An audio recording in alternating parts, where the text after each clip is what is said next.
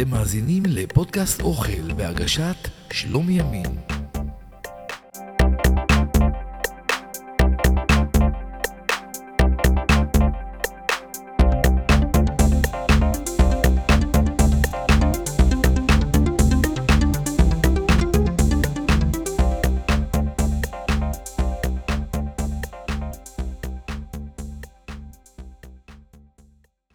ההגדה הגיאורגית מספרת כי כאשר אלוהים היה עסוק בחלוקת האדמות בין עמי העולם, הגיאורגים היו עסוקים באכילה ושתייה עד שאיבדו את מקומם בתור.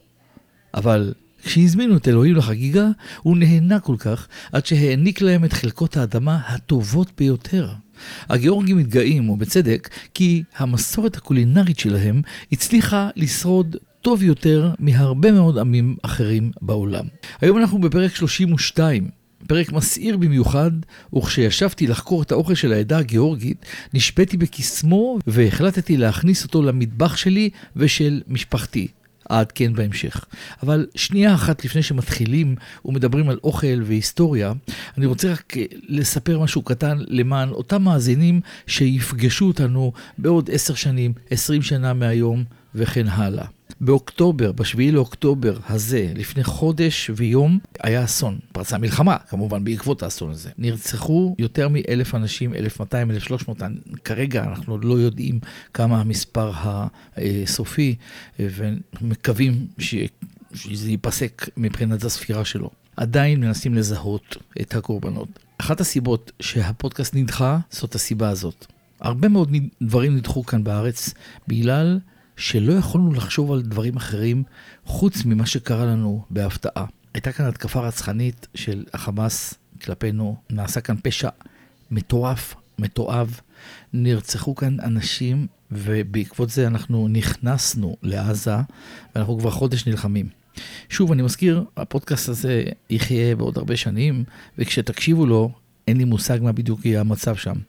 אני רק מקווה שהוא יהיה מצוין, הרבה יותר טוב מאשר עכשיו. אז התעכבנו, ובכל זאת החלטתי שאני כן יושב וכן מקליט וכן אה, ממשיך אה, את העבודה, מכיוון שאי אפשר אה, לתת להם לנהל אותנו, לנהל לנו את החיים. אנחנו צריכים להתגבר על זה, צריכים אה, לפתור את הבעיה, להילחם, אבל במקביל להמשיך בתעסוקות שלנו. ולכן הפודקאסט הזה ממשיך, ואנחנו בפרק, אה, כאמור, פרק 32, שמדבר על העדה הגיאורגית או הגרוזינית, אה, כפי שהמבוגרים בינינו זוכרים את הכינוי של, אה, של העדה הזאת. זה היה השם של העדה המפוארת והעשירה הזאת בתרבות ובמאכלים. כן? אפילו בסדרה שנות ה-80 של משפחת אסייג, מדברים על הגרוזינים בשכונה, גם שנות ה-90 כמובן. וגם כשהכרנו פה ושם גרוזיני, לא ממש ידענו עליו כלום. אני לא ממש זוכר מתי זה קרה, אבל יום אחד הוחלט לקרוא להם גיאורגים, וכך התחיל עידן חדש. היום, היום נגלה את מקורה של העדה וניכנס לתוך המטבח שלה בפרק מדהים ומרתק, נלמד על ההיסטוריה שלה ונכיר אותה קצת יותר. אני שלומי ימין, אנחנו על פודקאסט אוכל ואנחנו יוצאים לדרך. הגיאורגים הצליחו לשמר את הזהות התרבותית המסורתית שלהם במשך 9,000 שנה. האזורים ההרריים של גיאורגיה לא הושפעו אפילו במעט מהציוויליזציה המודרנית וממשיכים לקיים אורח חיים מסורתי ולשמר מנהגים עתיקים, אומנות מעשי ידיהם ואירוח מסורתי. יהדות גיאורגיה היא קהילה יהודית עתיקת יומין ויש הסבורים אף כי זו אינה דעת הרוב, כי ראשיתה עוד מימי חורבן בית המקדש הראשון וגירוש היהודים מארץ ישראל על ידי נבוכדנצר שבא בעקבותיו. היהודים הגיאורגים חיו באופן מסורתי בנפרד ברובע היהודי שבכל עיר או כפר שנקרא שכונת היהודים. ושם בדרך כלל נמצאו כל מבני הקהילה. קהילת יהודי גיאורגיה מורכבת משתי קהילות נפרדות. קהילת היהודים המקומיים, הגיאורגים, שהתיישבו בגיאורגיה כבר בתקופה הקדומה והיוו את רוב יהודי המדינה. וקהילה קטנה של יהודים אשכנזים שברחו ממקום מושבם בזמן מלחמת העולם השנייה ואף מעט לפני כן והתיישבו בטיביליסי, בירת המדינה, בפי היהודים המקומיים הם נקראו אשכנזימבי. קהילה של יהודים הרריים. הקהילה שנעמדה בכמאה אלף איש בשנות ה-70 של המאה ה-20, הייתה מורכבת ברובה המכריע מיהודים גיאורגים מקומיים וממיעוט של אשכנזים. רוב בני הקהילה עלו לישראל ממניעים אידיאולוגיים במטרה להגשים את חלומם העתיק, עתיק היומין אפילו, ולעלות לארץ הקודש. חלקם היגרו מישראל לארצות הברית, לרוסיה, לבלגיה, לאוסטריה, לספרד ולמדינות נוספות ממניעים כלכליים. בעוד רוב בני העדות היהודיות בקווקז טוענים להשתייכות לצאצאי עשרת השבטים האבודים שנלקחו בשבי על ידי שלמן נסאר, שהושיבם בחלך ובחבור נהר גוזן והרי מדי, הרי שעל פי המסורת של יהודי גיאורגיה, בניה הם צאצאי היהודים מממלכת יהודה שהוגלו על ידי נבוכדנצר מלך בבל. קרטליסט צ'חוברבה, המסמך הכתוב הקדום ביותר שעליו ידוע, שמתאר את דברי ימי גיאורגיה, מציין מציין, אז כבש נבוכדנצר המלך את ירושלים, ויהודים שנמלטו ממנה באו אל קרטלי. קרטלי הוא חבל ארץ בגיאורגיה. ידוע כי לאחר חורבן בית ראשון וחורבן בית שני, היגרו יהודים לקווקז מפרס, מדי וכורדיסטן. חוקרים ניסו למצוא סימוכין לקדמוניות היהודים בגיאורגיה גם בתלמוד. השם איבריה נהיגה ביוונית ובלטינית כאיבריקה, ומכאן הגיע לתלמוד כאפריקי, לפי הפסוק בתלמוד תמיד ל"ב א', סנהדרין, להיכה אגלי להומר זוטרה, אמר לאפריקי. ואפריקי, אם כך, היא הממלכה הגיאורגית הקדומה איבריה, ולדעתם הגיע רבי עקיבא עד לגיאורגיה. ההיסטוריון יוסף בן מתתיהו זיהה את משך המקראי כאבי המשכיים, שבט פרוטו איברי שחי באזור קפדוקיה, וקישר את שם עירם מזקה לשמו של משך. בתקופות המאוחרות יותר קושר שמו של משך גם לשם המחוז מסכתי. שבגיאורגיה, או לעיר מצ'חטה, הבירה ההיסטורית של גיאורגיה. כל הדברים האלה כמובן מבוססים יותר על השערות ופחות על מחקרים מדעיים. טענה נוספת שקנתה לאחיזה בתקופת העצמאות הגיאורגית המוקדמת, תקופת הרפובליקה הדמוקרטית של גיאורגיה, הייתה כי היהודים הם גיאורגים במוצאם, שקיבלו עליהם את היהדות, בדומה לכוזרים. ביטוי לטענה זו אף נמצא במסמכי הצבא הנאצי שהגיע לפאתי גיאורגיה והתחבט בשאלה האם יהודי גיאורגיה הם ממוצא יהודי או גיאורגי. המקור לטענה זו היו שני סטודנטים, יוסף ומיכל חננשווילי, שטענו כי יהודי גיאורגיה הם גיאורגים בני דת משה, ולפיכך אין הצדקה להתארגנות על בסיס לאומי-תרבותי. עמדה זו מצאה אוזן קשבת בקרב ראשי המפלגה המנשוויקית. דעה זו התאימה גם ליהודים עמידים מאותה תקופה, שסברו כי עדיף לקשור את גורלם עם גורל התנועה הלאומית הגיאורגית. ספר דברי הימים של גיאורגיה, קטרליס צ'חוברבה, מייחס את בואם של היהודים לגיאורגיה לתקופת חורבן הבית הראשון. עדות נוספת לקיומה של קהילה יהודית במצ'חטה במאה השישית מצויה במקור גיאורגי המספר על צעיר פרסי שבורח מארצו למצ'חטה כדי לבחור בין הנצרות לבין היהדות. במקור זה מתואר מעמדו של בית התפילה היהודי כשווה ערך לבתי התפילה של הנוצרים. סיפוח גיאורגיה לאימפריה הרוסית ב-1801 בעקבות חוזה גיאורגאי בס גרם לשינויים בקהילה היהודית בגיאורגיה. תחילה חל שיפור הדרגתי במצב הביטחון, דבר שהקל על הרוכלים שהסתובבו בדרכים, אך מצב הצמיתים לא השתנה. הפקידות הרוסית לרוב לא התערבה בענייני הנסיכים הגיאורגיים, ואלו המשיכו לעשות בצמיתיהם ככל העולה על רוחם. כאשר פנו יהודים לעזרת השלטונות כדי שיגנו עליהם מפני עריצות אדוניהם, פסקו אלו לטובת היהודים רק לעיתים רחוקות. היהודים, כשאר תושבי גיאורגיה, נאלצו להתמודד עם אטימות ליבה של הבירוקרטיה הרוסית, ולעיתים הוצבו בפניהם קשיים חדשים, כמו הגבלות של חופש המסחר. הגיאורגים התיישבו בגיאורגיה במספר יישובים. למרות צו הגירוש חזרו יהודים מרוסיה לגיאורגיה כיחידים, כשהם עושים שימוש ברישיונות ישיבה זמניים שהוצאו רק לבעלי מלאכה, מומחים ונדרשים, או לחיילים לשעבר בצבא הרוסי. חיילים אלה קיבלו היתר מגורים מחוץ לתחום המושב. צווי גירוש נוספים הוצאו בשנים 1815 ו-1847. ובמחצית הראשונה של המאה ה-19 נמנו עם היהודים האשכנזים בטיביליסי רק כמה עשרות משפחות. בשנת 1852 חזרו השלטונות והתירו התיישבות יהודים רוסים בגיאורגיה תחת הגבלות רבות, ומאז חל גידול מתמיד במספרם. החלת הצו לשחרור הצמיתים בגיאורגיה בשנת 1864 לא שינתה בתחילה במאומה. הנסיכים לא מיהרו לשחרר את היהודים מהתחייבויותיהם, ולאחר שחרורם נותרו רבים מהם מרוששים וחסרי אמצעי מחיה.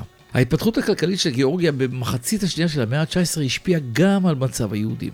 סלילת דרכים ומסילות ברזל, פיתוח הנמלים בים השחור ופיתוח החקלאות והתעשייה הביאו עמם תנופה במסחר. צמח מעמד של סוחרים בקרב היהודים שעסקו בסחר בין חלקי הארץ השונים וחדרו גם לסחר הבינלאומי. התפתחויות אלו הביאו לשינויים דמוגרפיים. קהילות שלמות עקרו מהכפרים לערים. קהילות יהודיות חדשות נוסדו בערים סוכומי, פוטי ובטומי שעל חוף הים השחור. בטיביליסי, שבה היו בתחילת המאה רק יהודים מעטים, הלך מספרם וגדל. הקהילה היהודית שבאחלצ'יחה, שמעמדה כמרכז לסחר עם טורקיה נפגע, נדלדלה והלכה לקראת סוף המאה, ויושביה היגרו למרכזי מסחר שונים בקווקז, בעיקר לטיביליסי. לעומתה גדלה הקהילה בקוטאיסי במספר אנשיה ובעושרה. עם יהודי קוטסימי נמנו כמה מסוחריה הגדולים של הארץ, שהנודע בהם היה אהרון אליגולשווילי. אז עד סוף המאה ה-19 היו היהודים האשכנזים והיהודים המקומיים זרים זה לזה. הגיאורגים ראו באשכנזים כופרים. האשכנזים לעומתם זלזלו במקומיים וראו בהם אנשים נכשלים. כמעט שלא התקיימו קשרים בין היהודים המקומיים לבין האשכנזים, גם שפתם הייתה שונה. ביוני 1850 נעלם ילד קטן בן לזוג מהעיר גורי שהתארח בבית משפחה בסורמי. גופתו של הילד נמצאה כעבור ארבעה ימים, והיהודים הואשמו ברציחתו. לאחר מציאת הגופה, הזעיק ראש הפלך דאז דימיטרי אבשיזאדה את רופא השירות. בנתיחה שלאחר המוות נמצאו מים במוחו של הילד ועשבים בקיבתו. לפיכך קבע הרופא כי הילד לא הומת בידי אדם. אולם התושבים לא באו על סיפוקם והאשימו את הרופא בקבלת שוחד. הם פרצו לבתי היהודים על מנת להתעלל בהם, ובמקביל מנעו מהיהודים להזעיק עזרה. בלילה עלה בידם של ארבעה יהודים להערים על שמירת התושבים, והם יצאו לטיביליסי. עוזרו של הנציב שיגר אנשים לחקור את המקרה. בינתיים שיחדו תושבי המקום ילדה יהודייה שהעידה נגד אבי על כך שהוא החזיק את הילד על ברכיו ופצע אותו, ואילו יהודי אחר אסף את דמו לצורך שימוש בחג הפסח. כשהגיעו החוקרים, פנו מיד לחיפוש ראיות נוספות בבתי היהודים, ומצאו פיסת בד מוכתמת בדם. כנראה דם וסת. שלושה חודשים לאחר שהחוקרים אספו את הראיות, זומנו המאשימים לבית המשפט למתן עדות, והיהודים נדרשו להודות באשמה. כיוון שלא הודו, נשלחו למאסר שמונה מלומדים מיהודי סורמי, ועברו עינויים כבדים שם. שניים מהם מתו בעקבות עינויים אלה. יהודי המקום פנו אל הקהילה היהודית בקושטא והביאו את העניין לידיעת משה מונטיפיורי. האחרון פנה לנסיך מיכאיל סמיונוביץ' ורונצ'וב, המושל הכללי של הקווקז שישב בטיביליסי, בבקשה לטהר את שמם של היהודים. ורונצ'וב התחמק וטיהר את רשויות המשפט הרוסיות מאשמה של עיוות דין ואת הסוהרים מאשמת עינויים. מאידך גיסא הוא טען כי על פי עדויות המצויות כרגע, היהודים שהואשמו הם בגדר חשודים בלבד, ולכן הורה לשחרר את העצורים ולהמשיך בחקירה. בפועל לא שוחררו העצורים לבתיהם, אלא נשלחו לסיביר. במאה ה-20 התגוררו בגיאורגיה ארבע עדות יהודיות. יהודי גיאורגיה המקומיים, שהיוו על פי אומדן משוער כ-75% מהאוכלוסייה, מתוך סך של 100 אלף יהודים, יהודים אשכנזים כ-23%, לחלוכים וקובלים, יהודי ההרים בפי הגיאורגים, שהיוו כ-2% מהאוכלוסייה. אז אם אנחנו עושים חשבון של 75% ועוד 23% ועוד 2% זה יוצא 100% לכל, ה... לכל בעלי הספק מביניכם שעכשיו לוקחים מחשבון תוך כדי השיחה. בתחילת המאה ה-20 היה ניכור בין הרבנים האשכנזים לבין רבני היהודים המקומיים. השלטון הצארי היה שנוא הן על יהודי הגיאורגיה והן על ידי הגיאורגים המקומיים. לאחר המהפכה הכושלת של 1905, גילו השלטונות הרוסים יחס נוקשה כלפי היהודים שהתגוררו ברחבי האימפריה הרוסית. יהודי גיאורגיה התרחקו מיהודי רוסיה כדי להדגיש את נאמנותם למונרכיה. במהלך מלחמת העולם השנייה נלחמו אלפי יהודים גיאורגים נגד הנאצים כחיילים בצבא הסובייטי, ורבים מהם קיפחו בה את חייהם. בתקופת המלחמה התרכזו יהודים בגיאורגיה מהמפונים משטחי הכיבוש הנאצי. בשנת 1926 מנו יהודי גיאורגיה 21,471 אנשים, ובשנת 1939 מנו 24,000 איש. זה לא הרבה שנים, משהו כמו קצת פחות מ-10, קצת יותר מ-10 שנים, כי זה 13 שנים. על פי מחקרו של מרדכי אלצ'ולר, יחס הנאצים ליהדותם של ההרריים ושל עדות מזרחיות אחרות, פרסם המכון לחקר הגבולות וחוץ לארץ שבגרמניה חוברת המפרטת את רשימת הלאומים, העמים והשבטים של האזורים שהיו פעם ברית המועצות. חוברת זו כללה את היהודים ההרריים כקבוצה אחת וחלק מיהודי ברית המועצות. בין הגרמנים התגלה ויכוח. מצד אחד ראשי משטרת הביטחון שראו בכל היהודים בקווקז, קרי היהודים הרוסים, הגיאורגים וההרריים, גורם זר ומזיק שיש להשמידו. אך מצד שני, משרד החוץ הגרמני שאנשיו היו מעוניינים לטפח את אהדת המוסלמים המקומיים לגרמניה, ולכן ביקשו להתחשב בהשפעה שעלולה להיות לרצח המוני של יהודים הרריים על האוכלוסייה המקומית. הם סברו כי השבטים באזור יפרשו את רדיפת היהודים כמטרה כוללת של הגרמנים להשמיד את כל הקווקז. בהקשר זה התעוררה גם השאלה אם יהודי הערים הם גזע יהודי או שמא הם עם עתיק שקיבל עליו את היהדות. בהתאם לשיקולים האלה הניחו הגרמנים בינתיים ליהודי הערים. על כל פנים, בסופו של דבר לא כבשו הגרמנים את גיאורגיה, וכך ניצלו היהודים האלה. פתיחת שערי ברית המועצות לעלייה מגיאורגיה לא שברה את מסך הברזל, והעולים נאלצו עם עלייתם להתנתק מכל קשר עם ארץ מוצאם. במרוצת הזמן התפתחה תרבות של יהודי גיאורגיה בישראל. עליית יהודי גיאורגיה הייתה העלייה הראשונה של יהודים מברית המועצות לישראל. בישראל יצא עיתון ישראלי בשפה הגיאורגית בשם עלייה מגיאורגיה, המופץ עד היום אגב. כמה אלפים יהודים אלה היגרו לארצות הברית, לפורסט היל שברובע קווינס, ניו יורק. במפקד שנערך בשנת 1989 נמצא כי 16,000 ו-54 יהודים התגוררו בגיאורגיה. העלייה מחבר המדינות העצמאיות ששיאה היה בשנות ה-90 של המאה ה-20 החלה בסוף שנות ה-80 כאשר נפתחו שערי ברית המועצות בעידן שלטונו הליברלי של מיכאיל גורבצ'וב. עליית יהודי גיאורגיה, בדומה לעלייה מיתר ברית המועצות, לא הייתה בעיקרה עלייה של מניעים ציוניים. הסיבות לעלייה זו היו בעיקר כלכליות, בצירוף החשש לביטחון האישי עקב נפילת הקומוניזם והתוהו ובוהו ששרר בגיאורגיה בשנים הראשונות שלאחריו.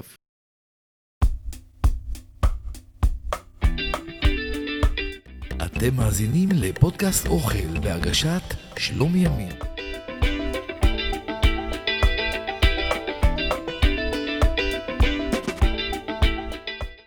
המטבח הגיאורגי עושה שימוש נרחב באגוזים כדי לעבות מרקים ורטבים.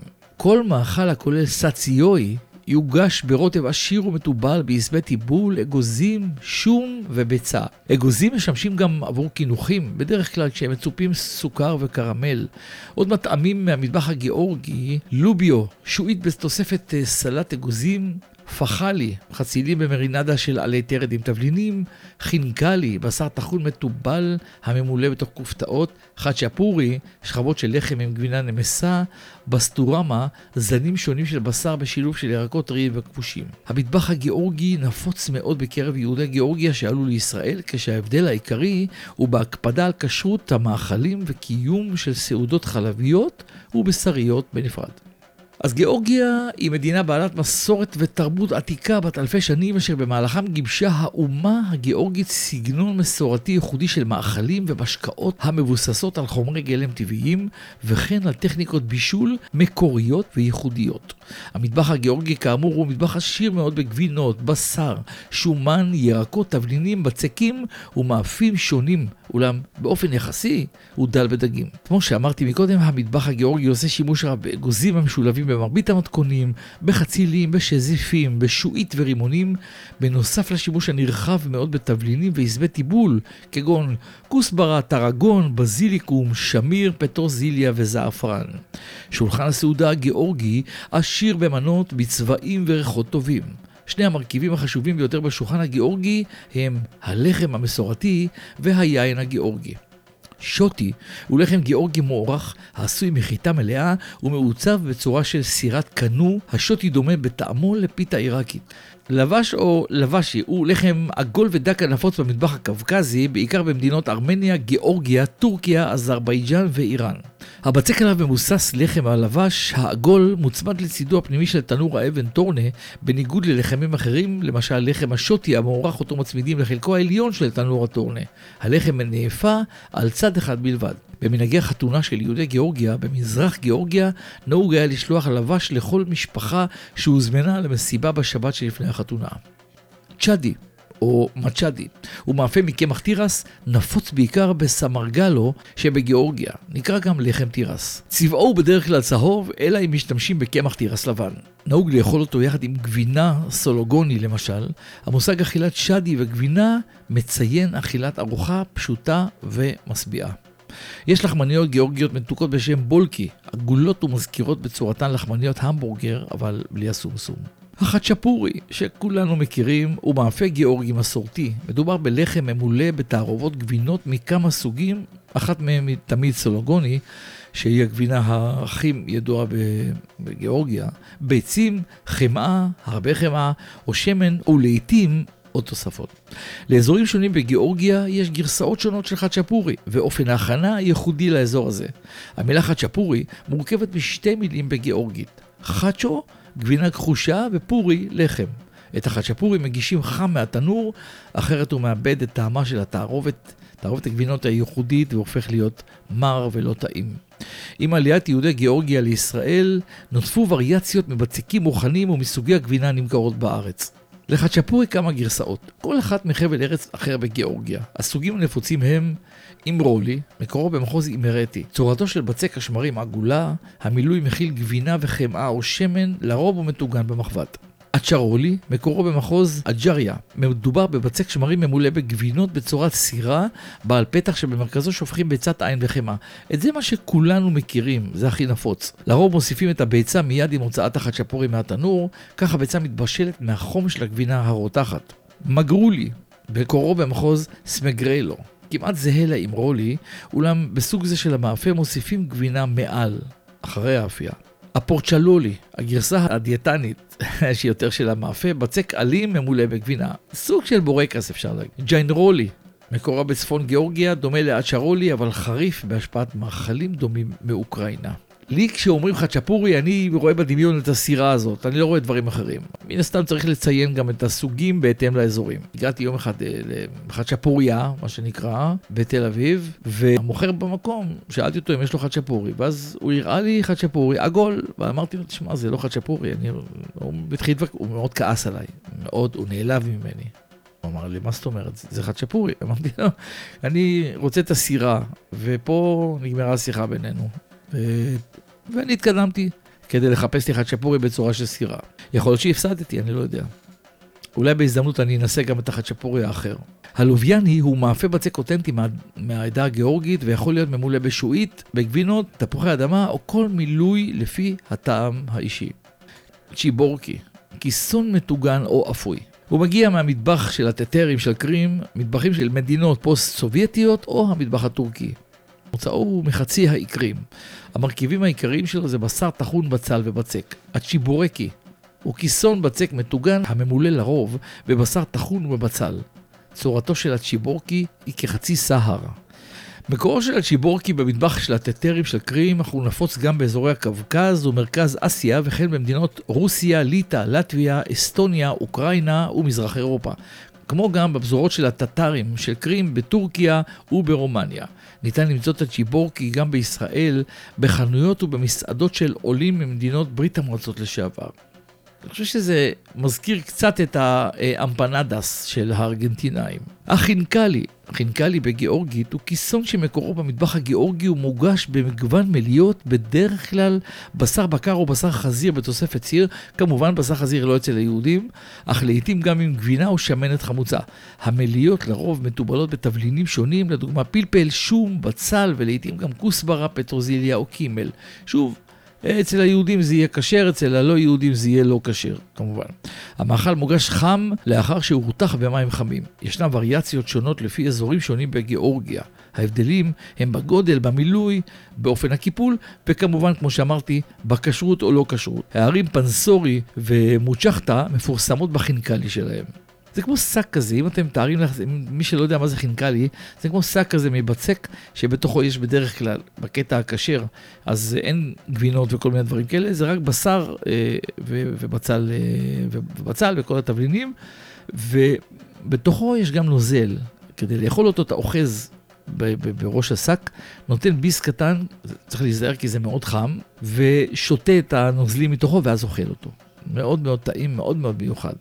החרצ'ו, חרצ'ו בגיאורגית הוא מרק בשר בקר עם תבלינים. החרצ'ו ידוע כמאכל גיאורגי מסורתי.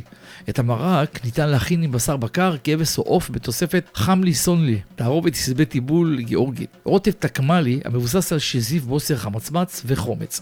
כמו כן ניתן להוסיף אגוזי מלך מגוררים, איך לא.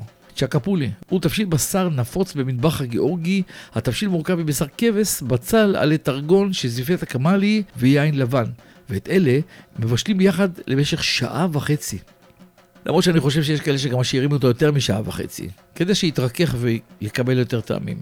מלבד הגרסה הבשרית, ניתן להכין את התבשיל עם פטריות כתחליף לבשר. צ'נחי הוא תבשיל בשר נפוץ במטבח הגיאורגי. התבשיל מורכב מבשר, עגבניות, חצילים ושום, שאותם מבשלים ביחד למשך כארבע וחצי שעות. החשי, החשי הוא מרק מרגלי פרה וממעי פרה המתבשל במשך לילה שלם על אש נמוכה. המרק נפוץ מאוד בארמניה ובגיאורגיה. את החשי נהוג לשתות מוקדם בבוקר יחד עם כוסית קטנה של וודקה, שעל פי האמונה מבטלת את השפעת המרק הכבד. המרכיבים העיקריים במרק הזה הם חלקי הבשר, אליהם מוסיפים בזמן הבישול מלח, פלפל שחור ותבלינים נוספים לפי הטעם. ומי שלא כשר, כמובן מוסיף גם קצת חלב לתוך הסיפור הזה. לאחר שהמרק מוכן, מוסיפים לפי הטעם מלח, שום קטוש ופלפל אדום חתוך דק. הלוביו הוא תבשיל שועית אדומה. אגב, אני חייב לציין שלוביה בעיראקית זה אותו דבר, זה שועית, לוביה זה שועית בעיראקית, וזה מאוד מאוד מעניין. יום אחד אני, אני אעשה כנראה פרק על, על השמות ועל איך שהם דומים במדינות שבאמת אין קשר ביניהם חוץ מהשמות של המאכלים. אז הלוביו הוא תבשיל שועית אדומה, בצל ועגבניות שמוצאו מהקווקז. לתבשיל מספר גרסאות ובגרסה מסורתית הוא מבושל בכד חרס ומוגש לשולחן באותו הכד. בדריג'ני, גלילות חצילים במילוי, ממרח אגוזים וירק, וזה חתיכת מעדן שבאמת כנסו כאן בישראל למקום שמוכר אוכל גיאורגי ותבקשו בטריג'ני, לא תצטערו. מתכון נפלא לאירוח בריא ואהוב מאוד על רוב אוהדי אוכל גיאורגי. גלילות חצילים במילוי של ממרח אגוזים וירוקים, שטעים ונפלא גם כפסטו, שעומד בפני עצמו אגב.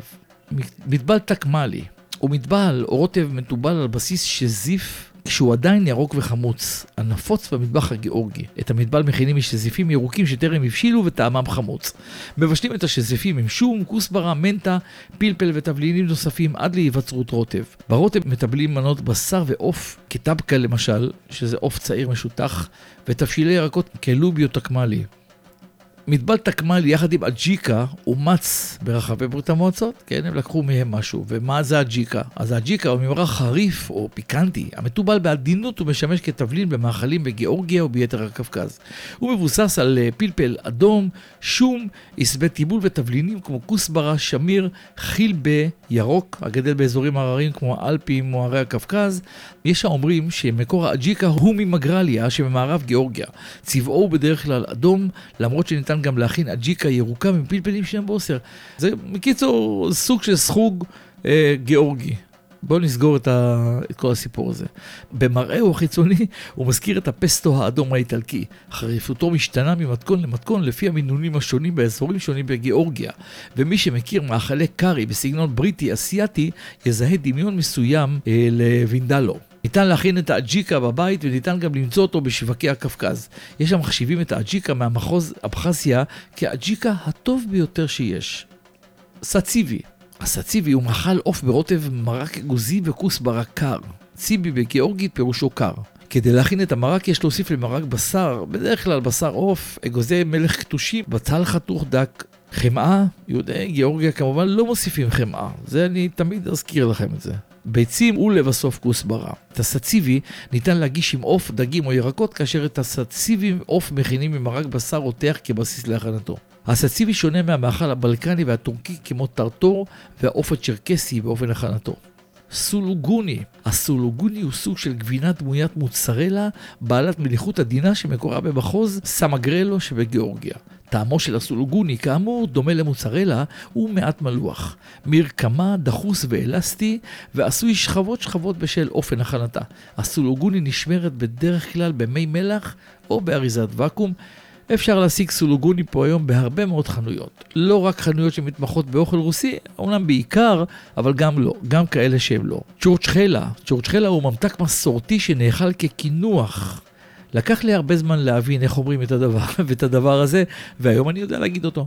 מקורו של הממתק הוא בקווקז הגיאורגי והוא מצוי גם בטורקיה או ברוסיה. הצ'ורצ'חלה עשוי מאגוזי מלך, לעיתים מאגוזים אחרים שקדים או צימוקים. השזורים האחד לשני בחוט, ממש, כן, תופרים אותם עם חוט ומחט, שנטבלים בדבש ענבים ונתלים לייבוש כמו כביסה.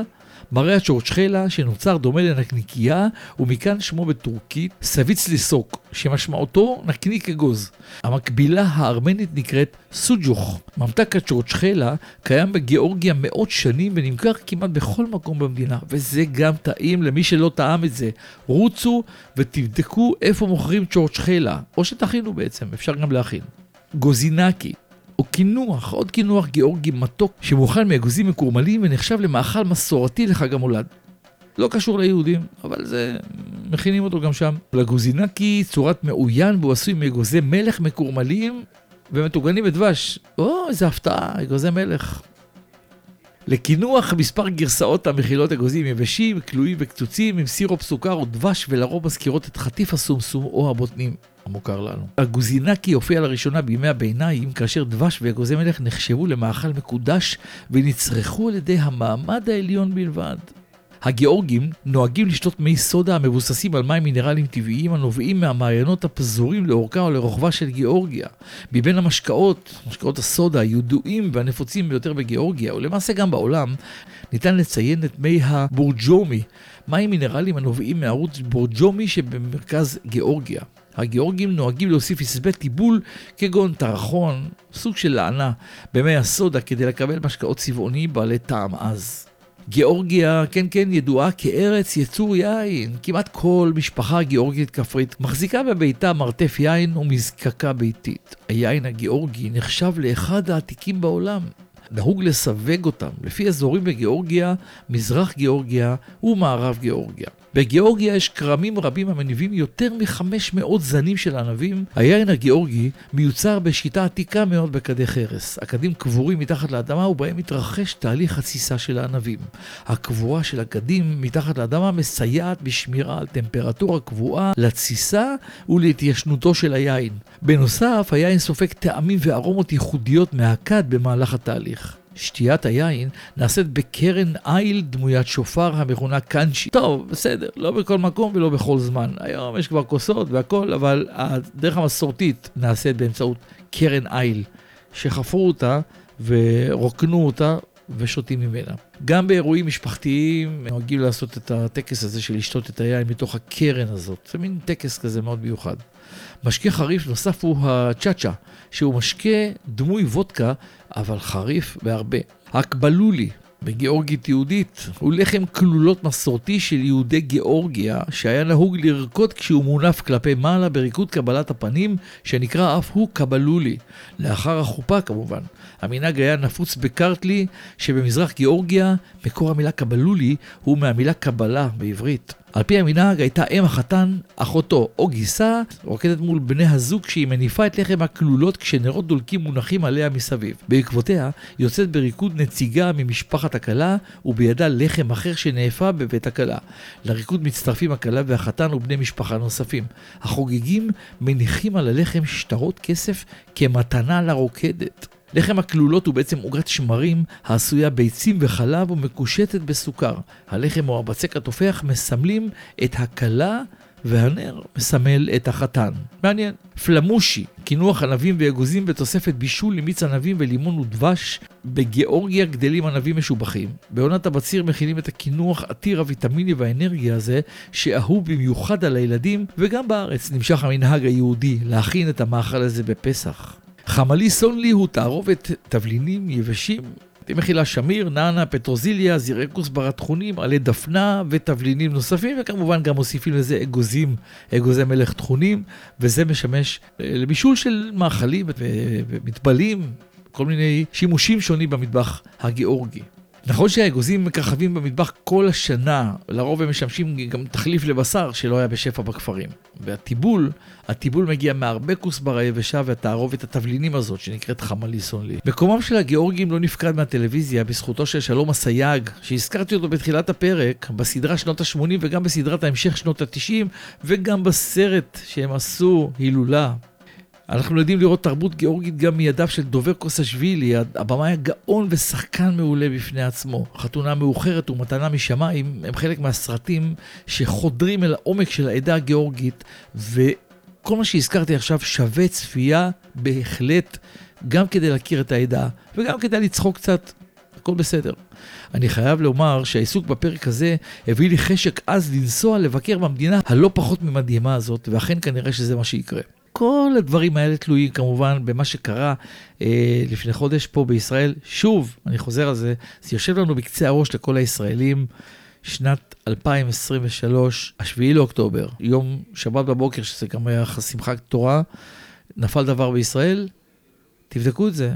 אם אתם מאזינים לי עכשיו, אז אתם יודעים על מה אני מדבר. אבל אם אתם תקשיבו לי בעוד עשר שנים, בעוד עשרים שנה, אני לא יודע להגיד עד כמה גדול זה יהיה, אבל זה יהיה כנראה. זה ייזכר לעוד עשרות שנים ויותר. ככה הזכרתי את זה שוב, כי בהחלט אנחנו לא מפסיקים להתעסק עם זה בימים האלה. בינתיים אנחנו מתחילים לפרק את הציוד והתפאורה ומתכוננים לתזוזה אל עבר העדה הבאה. ואתם, מאזינים יקרים, אל תשכחו לדרג את הפודקאסט בחמישה כוכבים לפחות, בספוטיפיי. אפשר להאזין לנו בספוטיפיי כאמור, ובאפל, ובהודקאסט, וביוטיוב.